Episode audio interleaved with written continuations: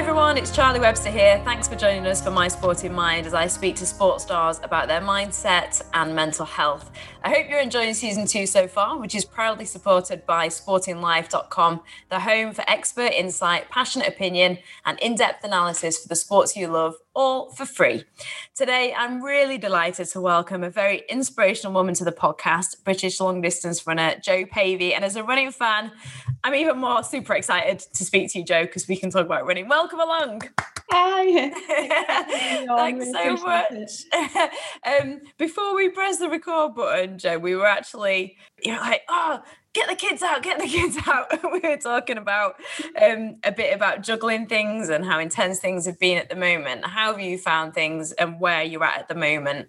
Yeah, I mean, like for so many people, obviously it's challenging times with the coronavirus, trying to juggle everything, trying to keep bits of training and work going, and then the pressures of homeschooling, which I know many parents can relate to. I think you have this permanent guilt that you're not doing a good enough job. And then you have to just think to yourself, well, you're doing the best you can, you know, and to suddenly have um, this job to do that the teachers normally do a great job of, you've got to suddenly fit that into your everyday life, as well as obviously making sure the kids are happy and have some fun time as well so it's busy and you know it's it's a challenge but um you know fortunately we've been able to have some good quality family time and get outdoors and enjoying being active too but yeah it's been totally different like it has for so many people obviously Jo, I find it really interesting because if you read articles about yourself, your kids always referred to them in the articles. And there's all these kind of like things about you being a super mom and you are incredible and a really inspirational woman. But how do you feel about the fact that kids are always kind of mentioned in the sense that do you think we should normalize that, yes, jo's this amazing person and you can achieve these amazing things and she's got kids? I think, I mean, like you say, um, there's so many parents out there in all walks of life achieving things, and um, you know, I do get asked about it, and I'm flattered about that. In that, um, obviously, just like every parent, kids are just your main priority in your life. They bring so much joy and happiness and everything, and um, I think um, I I found actually having spent many years as literally just a full time athlete, going on training mm. camps all over the world, just resting, eating when I wanted to, doing all the training I wanted to, and having not really much responsibilities, and then going from that to actually being a busy parent, having to juggle things at all different stages of your kid's life, the demands change, don't they, from having newborns to having getting them to clubs and acting like a taxi service and, and all the different things they can do and things like that. But it definitely surprised me how juggling things, I actually achieved things that I hadn't achieved before being a mm. parent. And I think for lots of people out there still going for their goals, it just shows that having that balance in your life and having that happiness and finding a way, overcoming obstacles, whatever they might be, whether it's having a busy work life or having to juggle a busy family life, you can still achieve your goals. And it definitely taught me that a lot when I achieved something I didn't expect to achieve, you know, sort of later in life and having that busy life to juggle. How, how do you feel you're changed? Because it's absolutely fascinating that you actually won your gold in the 2014 European Championships in Zurich um, a year after uh, Emily, your daughter, was born. Yeah, I know. I think um, for me, it was a big surprise at the start of the year. I was just trying to think about, oh, I wonder if I could get in the team one more time. I just love mm. being part of that team, all that sort of fun, being part of a sort of team, and having all that friendship and trying to achieve goals. But no way did I think there was a possibility of getting a medal. And I think it was just really sort of going back to you know, talking about mental health, I think in the past I was probably so stressed about mm. training, trying to get everything right, making sure that I did the right thing, probably dwelling on results and training sessions and sort of really getting stressed about it. Whereas having a busy life, I just did what I can, didn't beat myself up if I couldn't actually do the training as well as I hoped, or I had to miss certain units of training, just did what I could when I could around that family life and just had a happier, probably more positive outlook on things. And that actually actually gave me a lot of um, benefits. Really, I felt probably more empowered by thinking, well, I'm do the best I can under the circumstances. Um, whereas before, I'd be thinking, oh, you know, I haven't done what I should have done, haven't run fast enough. Whereas I got to the point where oh, I'm really happy, I'm loving being a mum, and um, yeah, I'm not always doing maybe all the training un- units I wanted to do, mm-hmm. but I managed to sort out prioritizing right what are the key important parts I had to do and try and get those right and just think, okay, at the end of the day, I've done the best that I can do under the circumstances. And I kind of learned to be happy with that. And I think, you know, when you're younger and you haven't got so much life experiences, you can dwell too much on sort of dwelling for getting everything completely right and perfect and being stressed if you don't. As you get older, you get more things coming into your life. You just got to accept, well, no, at the end of the day, I've done the best I can do. And um, sometimes it can be of a benefit. It, it almost throws the opposite way round in terms of mindset because I think a lot of us can relate to what you were saying, no matter what walk of life we are, that we kind of pressurize ourselves and obsess and and beat ourselves up over things and we should have done this and we should have done more.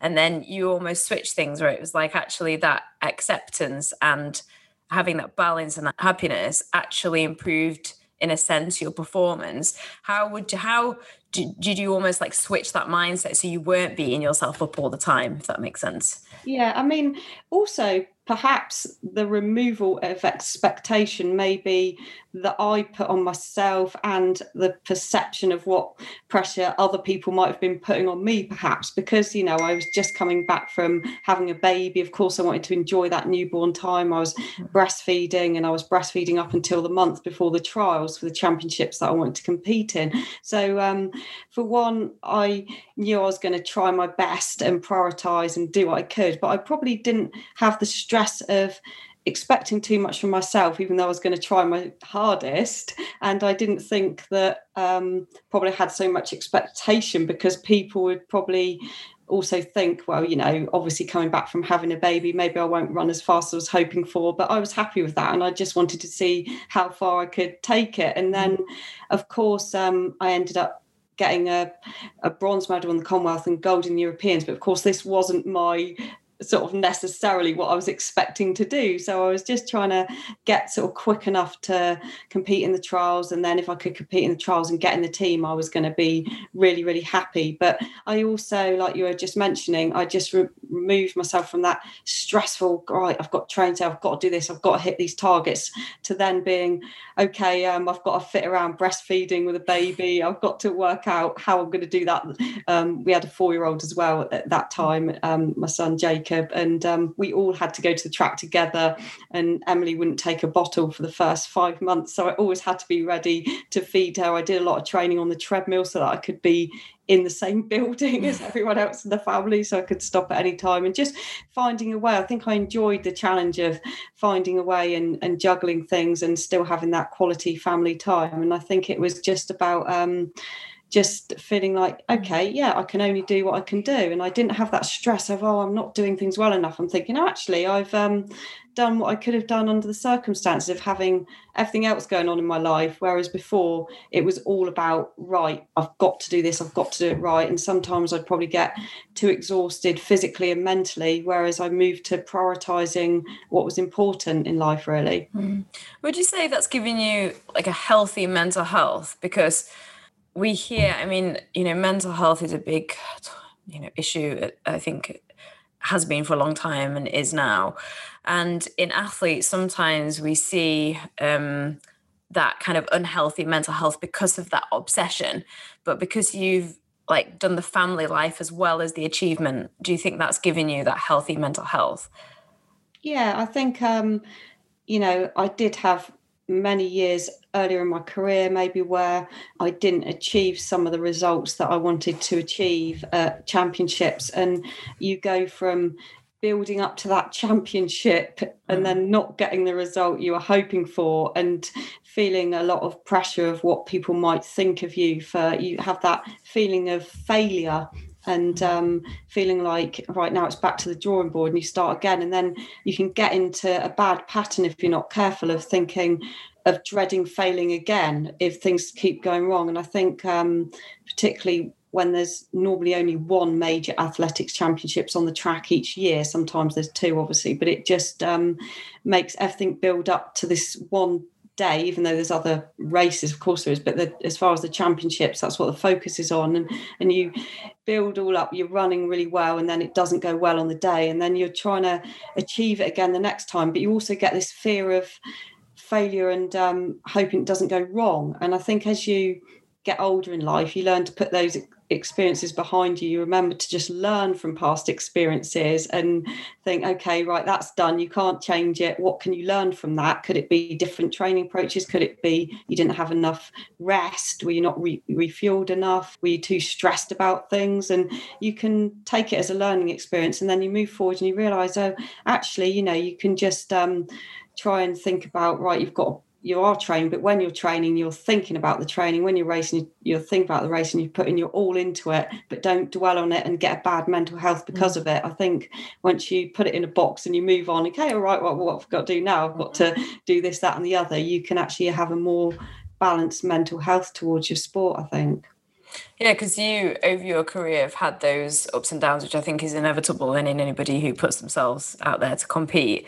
Um, you know, we've seen you have the real highs and then times where you've been ill you know and you had a period of suffering different viruses and you've um, been injured. How did you come back each time? Because despite all those things you carried on and you carried on and you're still carrying on now.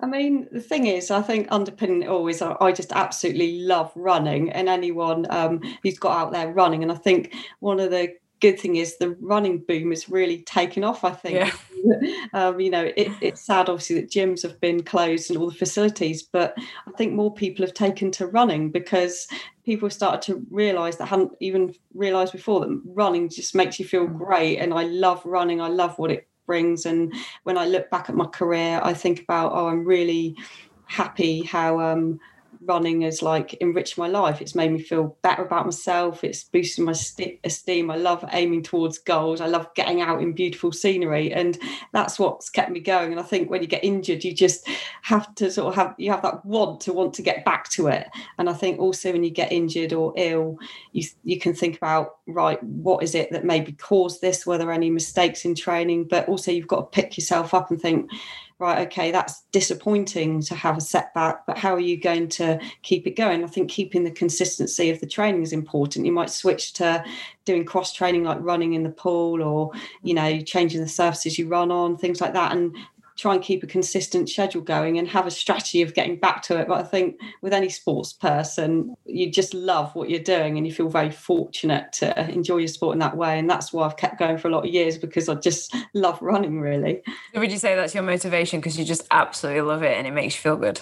Yeah, I love running, but like I said, for so many different reasons. I mean, yeah. I love setting myself goals, aiming for goals, the journey along the way, the ups and the downs, but also just getting out in beautiful scenery. I love keeping active with my family as well. And I just love being part of a team, like the social side of running. You know, there, there's just so much that running, you know, there's, there's so many great things about it. So that's what, what keeps me going, really. Um, how important is it to set goals in terms of running, do you think?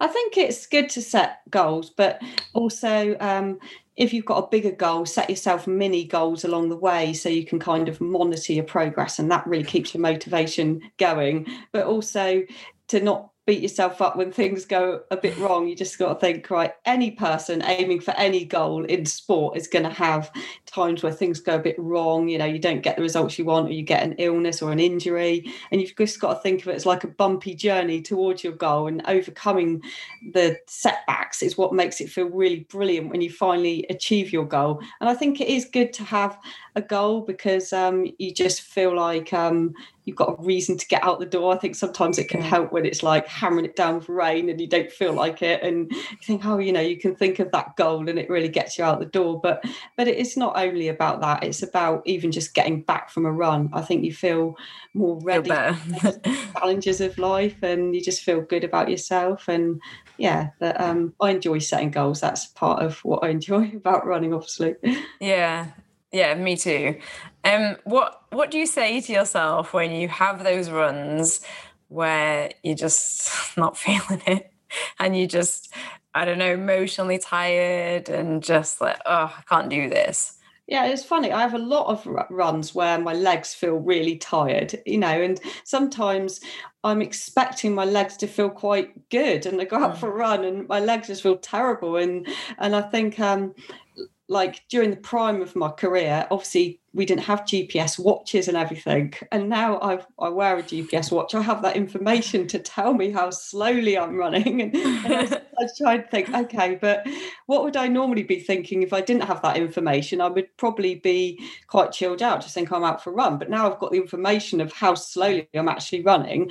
Um, in one way, I'm thinking, okay, it doesn't matter. And I've learned to realize that actually I need the really slow runs where my legs don't feel really good because it probably indicates that actually I've been training fairly hard and I'm just going to, if I take it easy, I can get the benefit from that hard training that went well a few mm. days earlier. You do get ups and downs. You have days where, for no reason, you just don't feel as good when you go out running. And then sometimes you can feel great when you don't expect it. But I think it's about listening to your body, you know, take it easy when you feel like it's not going well get yourself sort of refueled and make the most of the days when you feel good. But it's about keeping it consistent because if you keep your running consistent, you just suddenly start to be a person that running just becomes more a normal thing. It's part of your normal routine. You don't even have to think about whether you want to go out for a run or not. It's just part of what you do, and you just you get used to it, and then you know you ease down a bit if you want to have a really good performance or a good race or a good virtual race if you have these days mostly a lot of the oh, time. Virtual yeah. race.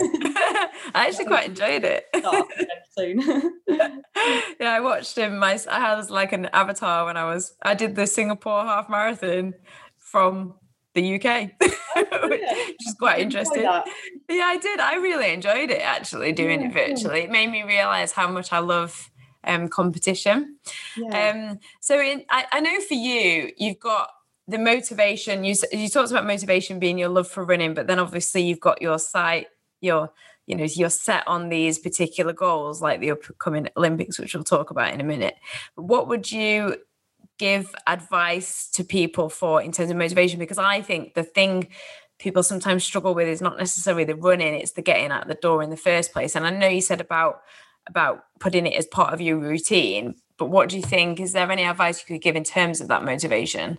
Yeah, I mean, I think when you've got the sort of situation where you think, oh, I don't want to get out for a run, it, it should be enjoyable. So find ways of making your running enjoyable. I mean, we've talked about goal setting, that can give you motivation. And when um, you see yourself making progress, that can be really motivating and it gets quite addictive. Oh, yeah, I can really see I'm improving.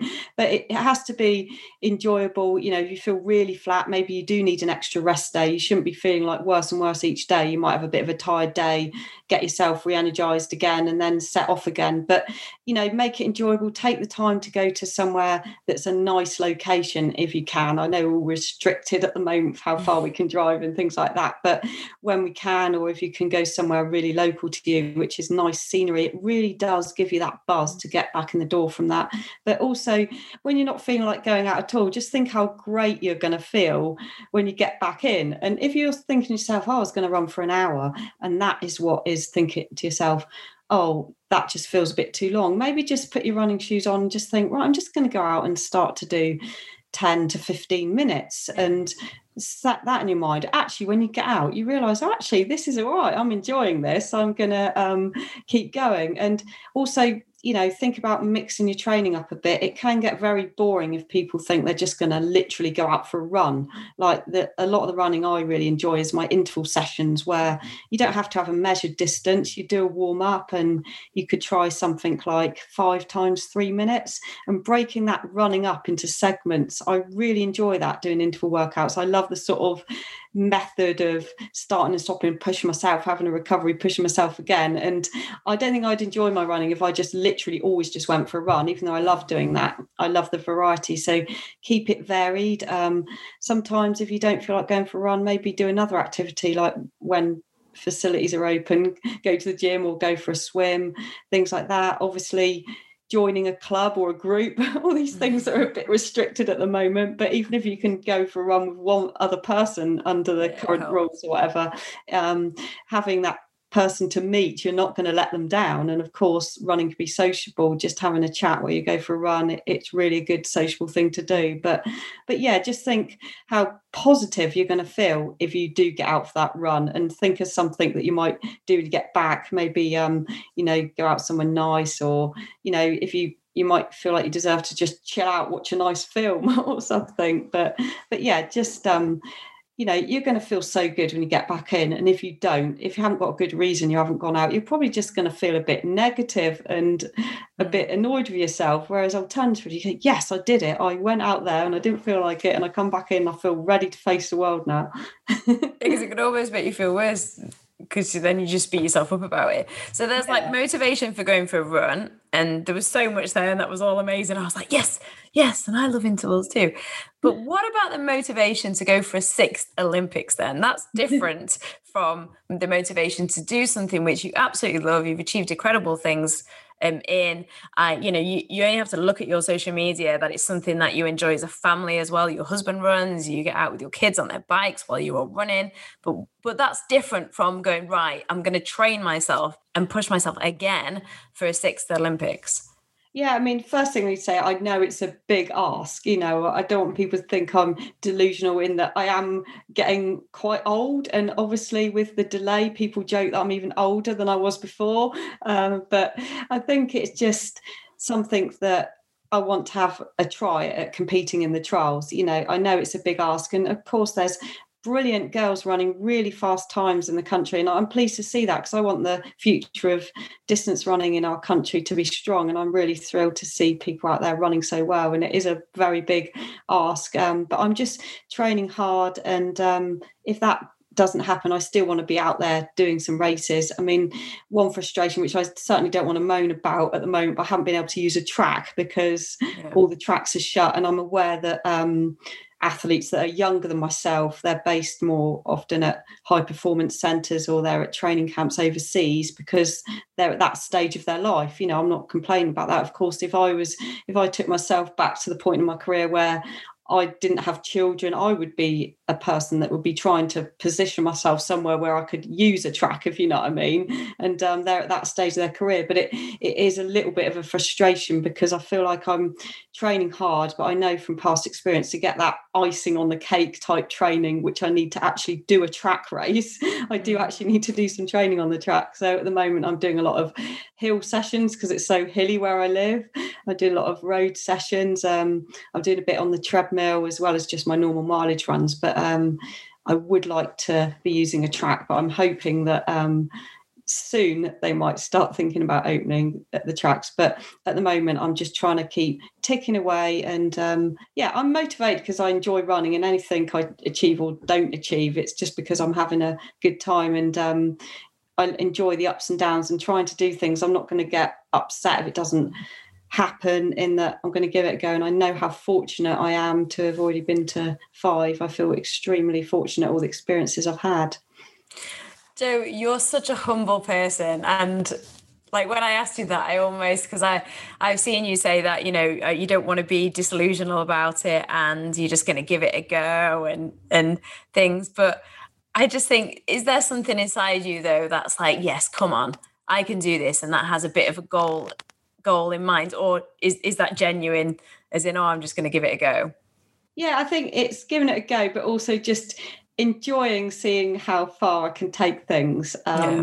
It's fun to try and get the best out of yourself. I think for anybody doing anything in life, whether they've started up running, whether they're doing other sports, whether it's something in business, I think just the fun of seeing how far you can take things. It's it's a lot of fun to me to to try. But um, yeah, it, it's tough. But um, I just want to give it a go. I want to be out there competing in the the trials and um, see see what happens really. But if nothing else, you know, I can still get out there and get racing. I'm thinking the fitness that I'm trying to get at the moment, I don't want to waste it. I want to try not to get injured. That's one of the things as you get older, it's easier to get injured, I think. But at the same time, as you get older, you do benefit from the experience. When I was right at the start of my career, I used to get even more injured because I didn't have the experience. I didn't know how the training mix fitted together that suited me. I didn't know what sessions suited me. I didn't really know how to listen to my body and make the right decisions on a daily basis basis. Um, you know, it's important that your training schedule is more of a flexible plan. I probably tried to stick more rigidly to it, making sure I did everything exactly as it was scheduled, and then ended up getting injured. Uh, so there are benefits of being old, which I'm hoping, you know, there is one um, big thing. But yeah, there's certainly people running some fast times out there now at the moment.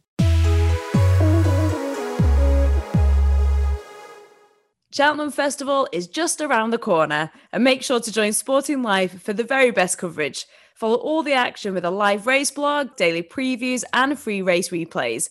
And you can get the inside view from Willie Mullins, Daryl Jacob, Alex Hammond, and Ed Chamberlin. Visit sportinglife.com or download the app now so you're ready for Cheltenham. And how has it been the fact that you have a husband who is your coach and also runs? Has that been a massive help, or has there been times where it's hard to get that separation?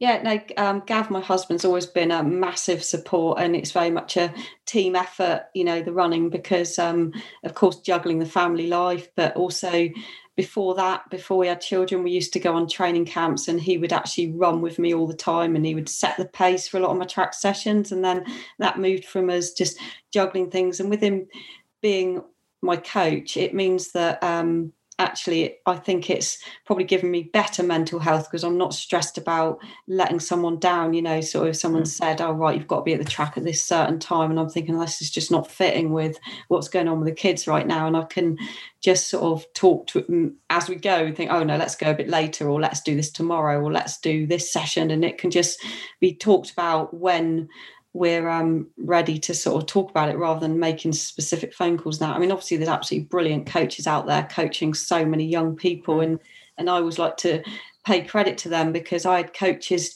during the young part of my career, and particularly, you know, from teenage years upwards, who without their, you know, amazing help and time they put in voluntarily, I would have never have had a career. And you've always got to be grateful to people like that. And um, I benefited from coaches like that. But going on to later in my career, my husband coached me. It gave us that flexibility and um, ability to work around family life. And I think that was nice that it was fun to work towards goals together. And also, it was really nice when if we achieved anything it felt like a real sort of family unit but also i think it probably reduced the stress because it was easier to just fit around everything that was going on as well but yeah mm. i don't I don't mind it. You know, it's it's nice. Really, I think it it's made it more enjoyable um, more than anything. It's nice when you said we achieved it. Like yeah, you, no, you know, you're a team, yeah, rather than you as an individual. Yeah, definitely a team effort. That's definitely how it is. So, Jo, how would you compare yourself to Sydney Games in 2000? Because you competed at Sydney, that was your first games. Then it was Athens. Then it was Beijing. Make sure I don't forget any. Then it was London. Then it was Rio, and hopefully Tokyo. How would you compare the athlete that turned up in Sydney when you were around 27 years old, um, in your mindset to, to Jo Pavey that hopefully will be there in Tokyo? I mean, it shows, doesn't it, when you said that, you know, how old I was at the first one. I think I was like, you say 26, 27. It shows if I got my act together, maybe I could have um, gone to Atlanta. But actually, I, I was backpacking around the world um, with my husband and we were having a great time. But we did have one sort of thought on me trying to improve my running, which I did, and we trained in so many beautiful locations um, all over the world. And I came back, and that was really the start of my career. But I'm thinking, you know, to try and do a few Olympics, I could have got my act together earlier because a lot of people have been to an Olympics before being 26. But yeah, because you were quite like it was quite late, wasn't it? Actually, because yeah. um, that's also unusual, I think, for an athlete to to I mean, we've seen the likes of somebody like Chrissie Wellington, um, Ironman world champion, former Ironman world champion. I don't think she started competing until in her early 30s, but that's a really endurance sport. But for you, especially as somebody as an athletics and track, it tends to be so much younger. Yeah, I mean, I did compete internationally when I got back from travel, you know, and I did the World Championships in Athens. But then I think, you know, talking about that inexperience, I just got injured and then I was out for two and a half years because it all just came so quickly. I probably didn't know how to train um, specifically. I probably came back from the travel trying to add in all the different things that I hadn't done while I've been traveling, like loads of gym work, lifting weights, doing plyometrics, doing lots of drills, and ended up getting injured. But but yeah, when you're saying about my first Olympics in Sydney, I was coming back off that two and a half years of being injured. I had an operation on my knee.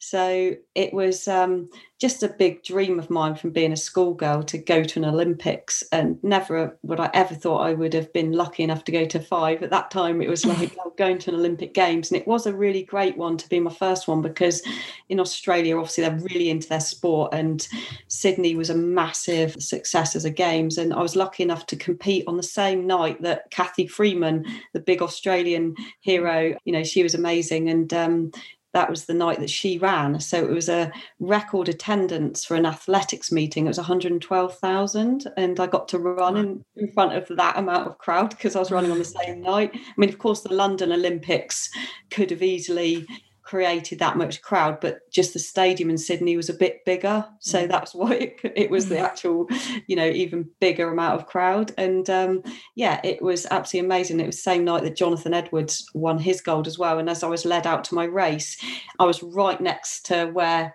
you know the sandpit was, and he landed his winning jump, and I it was, happened to be right next to where oh the sandpit was, and saw yeah. it like, literally in front of me.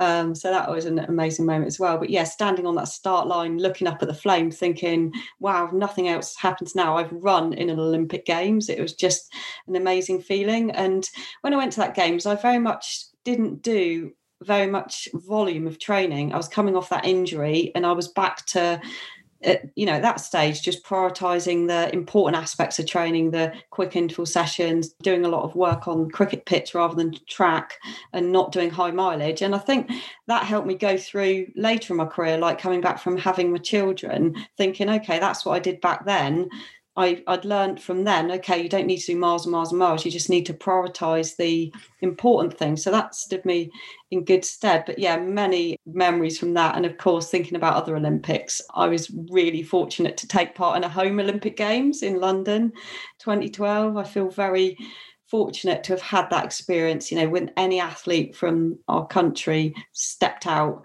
into the stadium, the crowd roar was amazing, and it was something that you never forget experiencing. So that was a lot of fun. The country really got behind it, and it was a great game. So yeah, I had lots of experiences, and then going forward to Rio. Um, it was different. I had to compete in the morning, which is the first time I've had to do a track final in the morning, which was a bit of a shock. But again, an amazing experience. There was a lot of worry around that games as well, really, with Zika virus and yeah and things like that. And um, you got ill, didn't you? Um, yeah, yeah, I got malaria at those games. Yeah, otherwise I would have been watching yeah. you. So yeah, yeah, that that was awful hearing about that. So sorry to about that. Yeah. So we all, you know, um, had to think about that side of things. In that my children didn't go out because of that. Really thinking about illness and things like because Emily was only two, and my husband wouldn't have been able to take them somewhere where we thought would be safe enough at that time.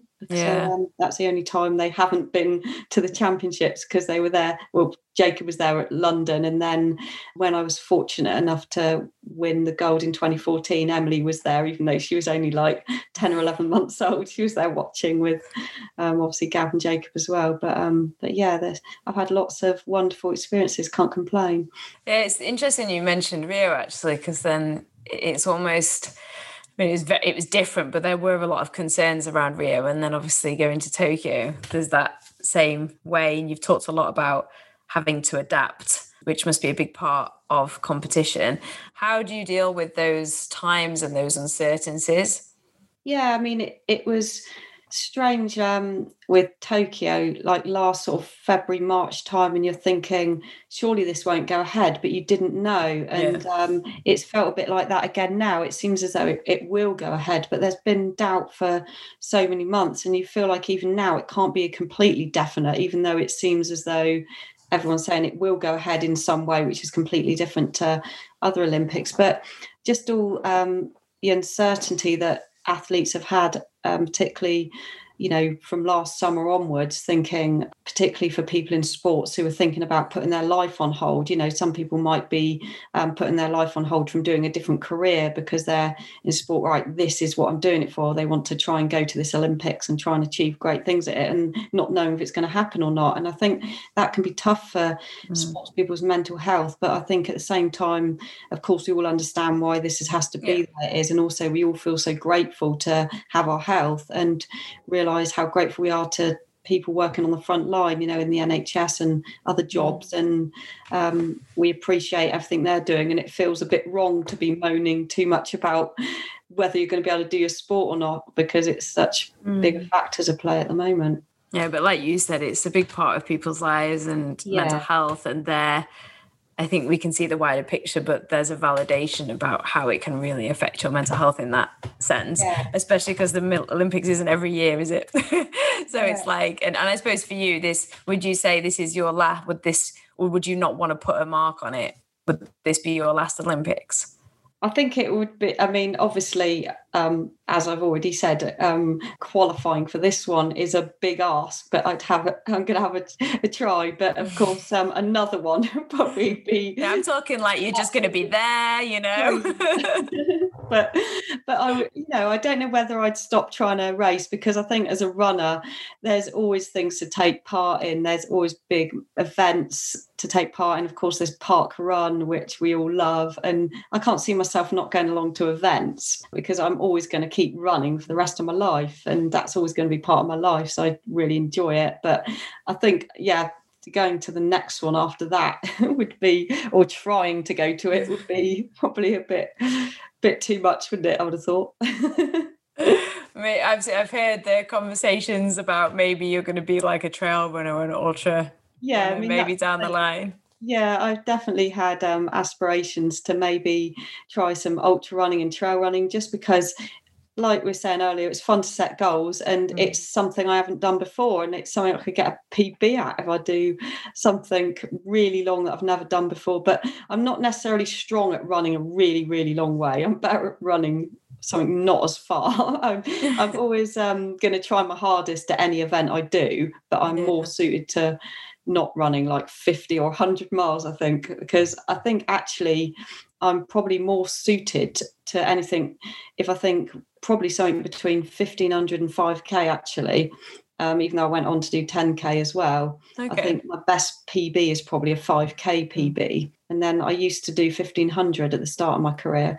So to take um, it as far as 50 and 100 miles and things like that would be a challenge. But, you know, I'd enjoy it. I think before, when the children were at school, my husband and I had started doing some quite long runs, um, you know, across the moors and, and things like that during the time frame when the kids are at school. At the moment, obviously, it's tricky because you can't go off running across the moors together because you've got to be at home for the kids all the time and somebody with them all the time. There's no school time, so that's um, obviously been a challenge not being able to train together. We can all train together as it is in the kids go on the bikes, but we can't go like across moorland and stuff like that that we'd really started to enjoy. Mm. Do you think you've got a kind of different style of training from the average track runner, long, middle, long distance track runner? Um, As in, it's just you know the fact that you're saying you know going long running on the moors, and I know you training at the moment. You mentioned the fact that you can't train on track at the moment. Yeah, I think um, I've always tried to do a lot of my training like off the road and you know on trails and good quality ground and try and get off the tarmac. And then I've always done sessions on trails and, and sessions around grass, you know, football and cricket pitches when I can as well, just to try and um, reduce the impact through the joints, mm. but also to add enjoyment. Really, I think if you want to enjoy your running, you want to yeah. get out in beautiful countryside and scenery because that's a massive perk of going for a run. Really. Yeah, I definitely agree with you. So, what do you think is the most important thing you've learned about yourself along this journey? You know, we're talking about like all the years and how many Olympics and your incredible experiences just listening to you talk very quickly about each Olympics. Yeah, I think um, I probably learned that I'm better off having that balance in life. When you think about mental health, I think I feel happier just juggling everything. I used to wonder if I could still run well if I stopped just going to training camps all over the world and being solely focused on my running and i think i've learned that actually having the balance and juggling things and um, in, enjoying my life i can actually um, probably achieve things that i didn't expect i could achieve. But also i just think it's important to take away the the enjoyment side of things because you can always look back and think, oh, it's really upsetting that I didn't achieve that, or I wish I'd done this and wish I'd that. But I tried to learn to look forward, thinking, okay, that's happened. It didn't go so well. Now what can you do to move forward? Try not to dwell on things and and just try and have a more positive outlook on it and um, focus on how lucky you are and how um, you know you've had so many amazing experiences and just feel really fortunate and i think it's just i've learned to take the positives a lot whereas at the mm. start of your career i think you're more stressed about the expect expectation the pressure and dwelling on things when they go wrong and as you get older you learn to maybe not worry so much about what people think you learn to think of the positives and you learn to think okay that's done put that behind you and move forward and mm. get on with things i wanted to ask you what your advice would be to a younger athlete but is that the advice? Yeah, I think to a younger athlete, I think they shouldn't put too much pressure on themselves. Just be happy that they're trying their best under the circumstances. And that can be um, if they're stressed because they've been injured. Yeah, it's unfortunate that they've got injured, but if they're bothering to look back at why have those injuries happened, what what can they do to improve things, and just be happy in their own skin, really, thinking, mm. well, they're trying the best they can. Don't um, feel too much stress from expectation. I definitely felt um, probably I'm going back to my teenage years when I was a young teenage schoolgirl athlete. I felt a lot of pressure. I found it quite overwhelming and I'd feel physically sick when I went to an event. And that was more because I, I perceived so much expectation. Whereas now, if I look back and I could tell myself, no, don't, don't be crazy, you know, just do what you can do and just be happy with that and, and move on. And also to a young athlete, remember that you've got years ahead of you. You know, people that are in the sort of teenage years and early 20s they're only going to get stronger if they do the right things mm. don't do everything too much too soon just gradually build into your training and just try and enjoy it and um, think of the positives and don't feel the stresses of things and try and find a way and also sort of prioritize the important things of your training because if you try and do all of it at a young age you're just going to end up injured mm. and particularly from a running sense as well make sure you fuel up and and eat well enough i've really been sad to see, um, particularly in distance running, some young athletes having such a promising start in the career and not taking on enough calories and having their careers cut short. And that's a lot to do with um, mental health as well, them feeling a lot of pressure, feeling like they've got to be a certain way, whereas they need to feel happy about themselves, learn to you know like themselves be kind to themselves and just um, think no i'm going to enjoy this. I'm going to enjoy all the positives and have a great time. Mm. yeah it's, it's interesting you brought that up because i think weight and body image is really interesting in terms of athletics. Was that something that ever was part of your life?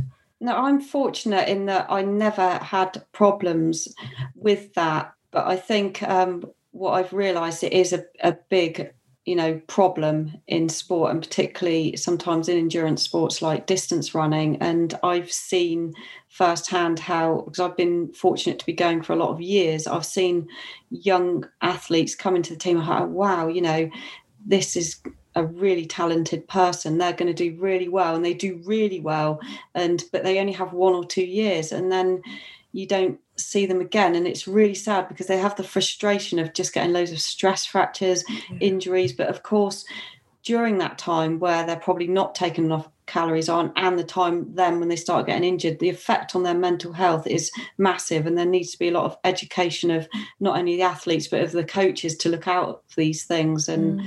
you know talk to athletes in the right way because I, I think you know it's true to say most coaches want the best for their athletes people aren't out there to create harm to athletes generally often it can just be lack of understanding and knowledge and knowledge of how athletes change and de- develop as they grow and how body shape might change. And you know athletes should learn to love their body know that they're going to maybe be lacking in energy through stresses of exams and other life pressures and just think right okay you're doing the best you can. You're you're doing well. You're trying to take on the positives like oh, i'm going along to the group tonight. I'm going to meet my friends. They're all going to cheer each other on and you're going to try to aim for goals. And you only do the best you can and try and enjoy it. Sports should be about enjoyment and positivity and enriching your life and having great life experiences because of sport, not the other way around, where sport becomes something to dread and feel pressure and create eating problems and create bad mental health. It should be definitely focused on it being a positive thing for mental health and that's what i would always want to drill into young athletes. That's what it's for positive mental health and not the other way around because i think people often forget in sport and I think in wider life about enjoyment. I know it sounds, but, but I've definitely been like that. I think a lot in my younger life because the amount of pressure I put on myself. Um, talking to you, there's uh, three things that have really come out, like the, the balance side of things.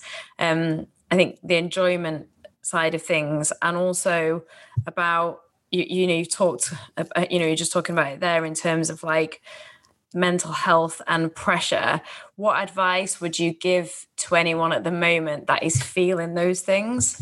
Yeah, I think um, if you're feeling those things, you've got to step back and think, why are you feeling those things? Are you putting that pressure on yourself? Are you imagining that these all these people expectate, you know, putting all the expectations on you? And I think um, you know, like you've mentioned before in um, other chats you've done, the pressure of social media is a big thing mm. for youngsters of today, like having to get opinions on themselves on social media and then other people painting a picture of how perfect their lives are and how perfect everything's gone for them and people comparing themselves and then having all that judgment. You've got to think, you know that isn't the real world the people that matter are your friends and your family people you're actually in contact with they're the people that you need to put the time into talking to and everything it can be quite depressing that people are maybe looking at maybe in sport a performance they've done oh and they've put a tweet out how many people have liked it or not and um, what are people's opinion how many followers and there's might be pressure from sponsors and other people to what they're putting out on social media. And it's actually not the real world and they've got to remember that that what's important is you at home with your family and friends and having that happy life in contact with real people. That's what mm. really really matters. And if you're feeling that pressure don't get sort of into the downward spiral of social media. Think about you know how positive your life is your real life not your life even i mean i love social media when it's used in the right way. I love being able to engage with people. It can be so positive and i love being able to encourage people and interact in a positive way but it can be mm. negative sometimes. So yeah anyone's feeling that way focus on the things that matter learn to love yourself learn to think that you can do it believe in yourself and and don't sort of get caught up on other people's expectations but also your per- perception i think you can blow up in your own mind what you're thinking people expect of you and also think to yourself at the end of each day, right, have I tried my best under what might have been a tricky day or might have been a tricky day mentally? I think, yes, I have. I've tried my best. And um,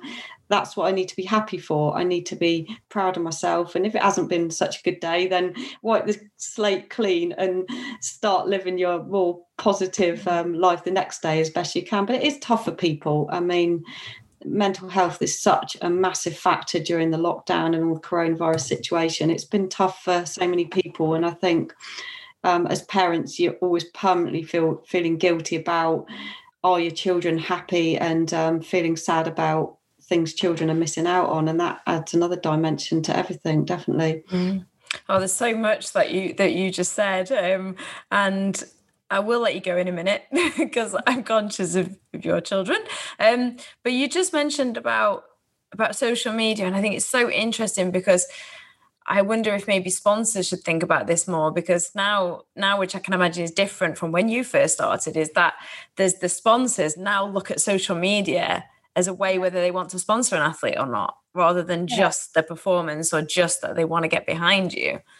Yeah, I mean, I'm very fortunate because my sponsor, they're great people. They never make me feel that way, and in that I've got a great relationship with them, and they're good, fun people as well. Do you know what I mean? And I feel really, really happy. Um, to be fair, but I'm just aware that um, when I look at young sports stars and what they're putting out, I know that it's a big part of it can be a big part of pressure for them because mm. I think it's just because I've been doing my sport for so many years and I am very old that I can really see the before and after and knowing that most of my career it the sport wasn't done in this way like we you know when i first started out on the team i didn't even have a mobile phone and i remember going to London for a physio appointment and coming back and saying to my husband, "You wouldn't believe this athlete." Uh, I would say no because it sounds daft, but I said they had a mobile phone. Can you believe it?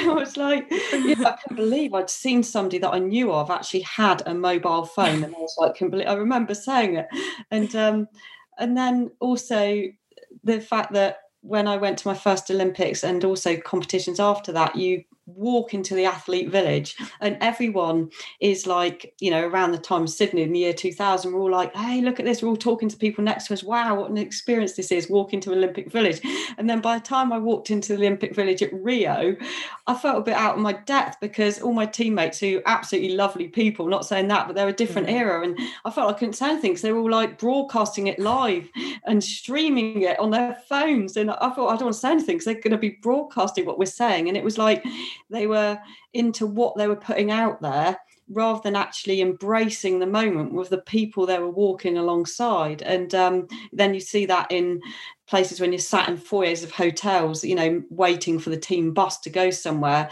Um, at the uh, earlier part of my career, you'd all be sat around all chatting to each other, having a laugh, whereas everyone's now on their screens, making sure they put out the right content um, a lot of the time. And um, you know, I say I I'm lucky that I don't feel that way, but I'm aware of it in sport, and I'm aware that um, for youngsters coming through, it's about how much they can put out there, how many likes are they going to get, how many followers are they going to get, and that matters. And that must be a great deal of stress for them. And they've got to realise that unfortunately the world is like that, but you shouldn't feel guilty about not being on it all the time. And also realise that it can be quite irrational what could be expected of a young sports person to be putting that out there because they need the time to talk to their normal friends um, and their family. And um, let's say social media is brilliant as well. I'm not trying to slate every aspect. No, but it's a really important point I that really you're bringing enjoy, up.